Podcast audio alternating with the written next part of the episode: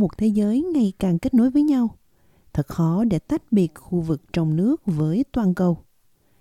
Chỉ cần hỏi Thủ tướng Anthony Albanese, cuộc gặp đầu tiên của ông tại Canberra với tân Thủ tướng của New Zealand Chris Hipkins diễn ra thân thiện như mong đợi. Ông Hipkins thậm chí còn đi xa hơn khi nói rằng Úc và New Zealand không phải là bạn bè, mà là gia đình. Nhưng có một trở ngại nhỏ trong buổi họp mặt gia đình này. Với việc ông Albanese đang cố gắng thuyết phục chương trình nghị sự tiếng nói thổ dân của mình với Quốc hội và sự hiện diện của Thủ tướng New Zealand.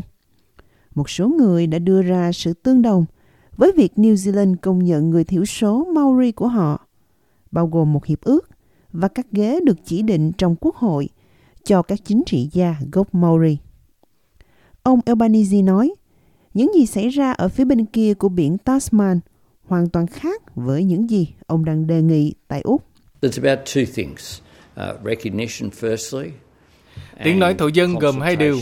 Thứ nhất là sự công nhận và thứ hai là tham khảo ý kiến về các vấn đề ảnh hưởng đến người thổ dân và dân đảo Torres. Lịch sử của chúng ta rất khác.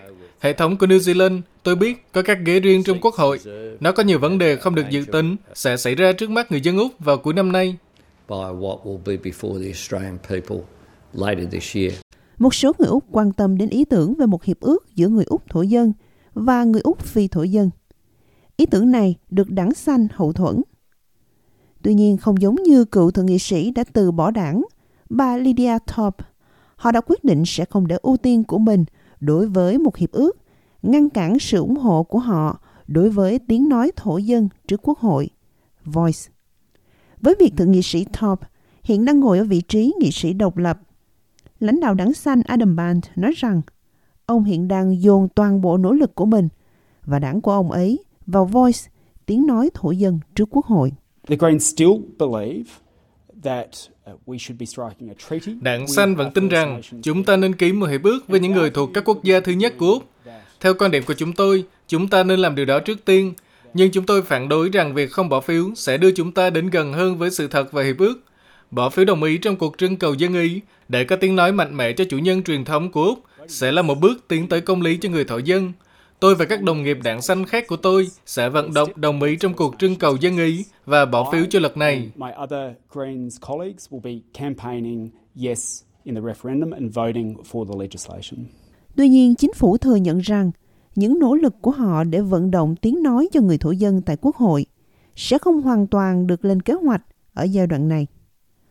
Bộ trưởng Thổ dân sự vụ, bà Linda Burney nói trong một cuộc họp của đảng lao động rằng nhiều người cần bỏ phiếu để hiến pháp được thông qua, thậm chí còn chưa thực sự biết về cuộc trưng cầu dân ý.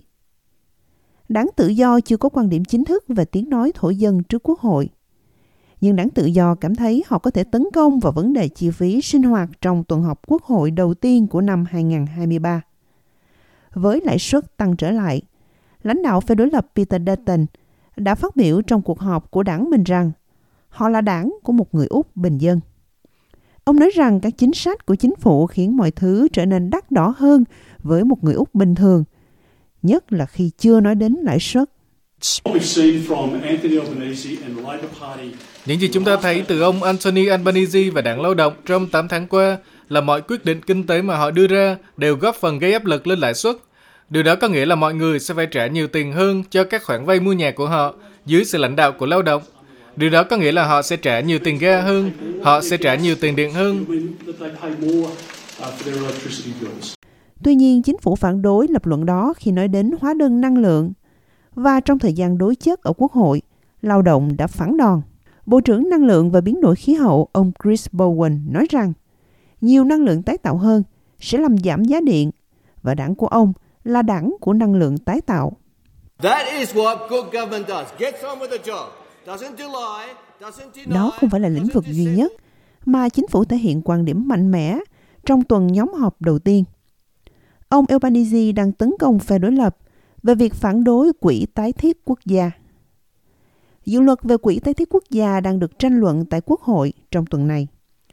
Quỹ trị giá 15 tỷ đô la để cung cấp các khoản vay, bảo lãnh và vốn chủ sở hữu để hỗ trợ các dự án lớn.